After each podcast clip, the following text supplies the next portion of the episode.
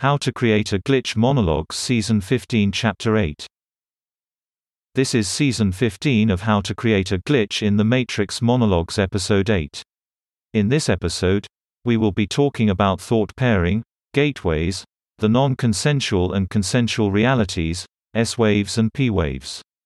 Now, in previous episodes we talked about how force actors exist in a non-consensual reality and impose that reality on others through the application or threat of force. On the other side of the equation, it is likewise possible to impose a non-consensual reality through thought pairing and gateway formation.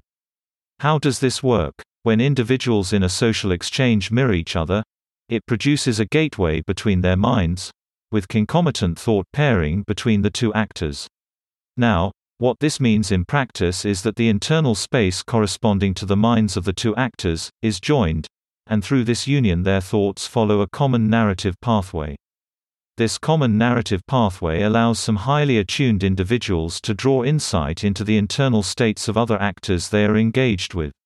This insight, being the result of a kind of collective unconscious of thought, is largely non-volitional. This non-volitional nature means that when the perceiving actor anticipates the internal states of the other individual, it can often penetrate their negated thoughts or shadow self. By producing a non-volitional incursion into their unconscious and subconscious, their shadow self, it represents the imposition of a non-consensual reality. There is another way that this non-consensual reality can be conceptualized. When the highly attuned actor uses language to promote a state of arousal, this results in bursts of P-waves, which confirm the state of arousal.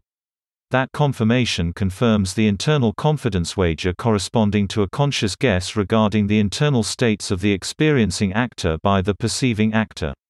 In other words, rather like echolocation, the highly sensitive person possesses the ability to infer the internal states of those around them. Now, at this point, when the discussion mirrors the internal states of the experiencing and perceiving actor, the experiencing actor may choose to release the negation, release the impulse, which brings the shadow self into the light. Or, the experiencing actor might trigger an adrenaline flight or fight response, which will send out S-waves corresponding to their internal states, obscuring the ability of the sensitive person to use the gateway to interpret or infer their internal states. Thus, a highly sensitive person can impose a non-consensual reality through coordinated thought and receptivity, rather like a sixth sense, revealing or bringing the shadow self into the light. Now, there is another lesson we can observe from this experience.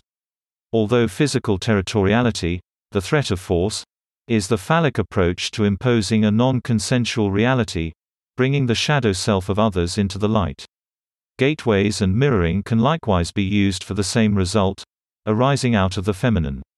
This dualistic antagonism represents an equality of ability, through divergent means. That's the end of the podcast for today. If you enjoyed it, please like, comment and subscribe.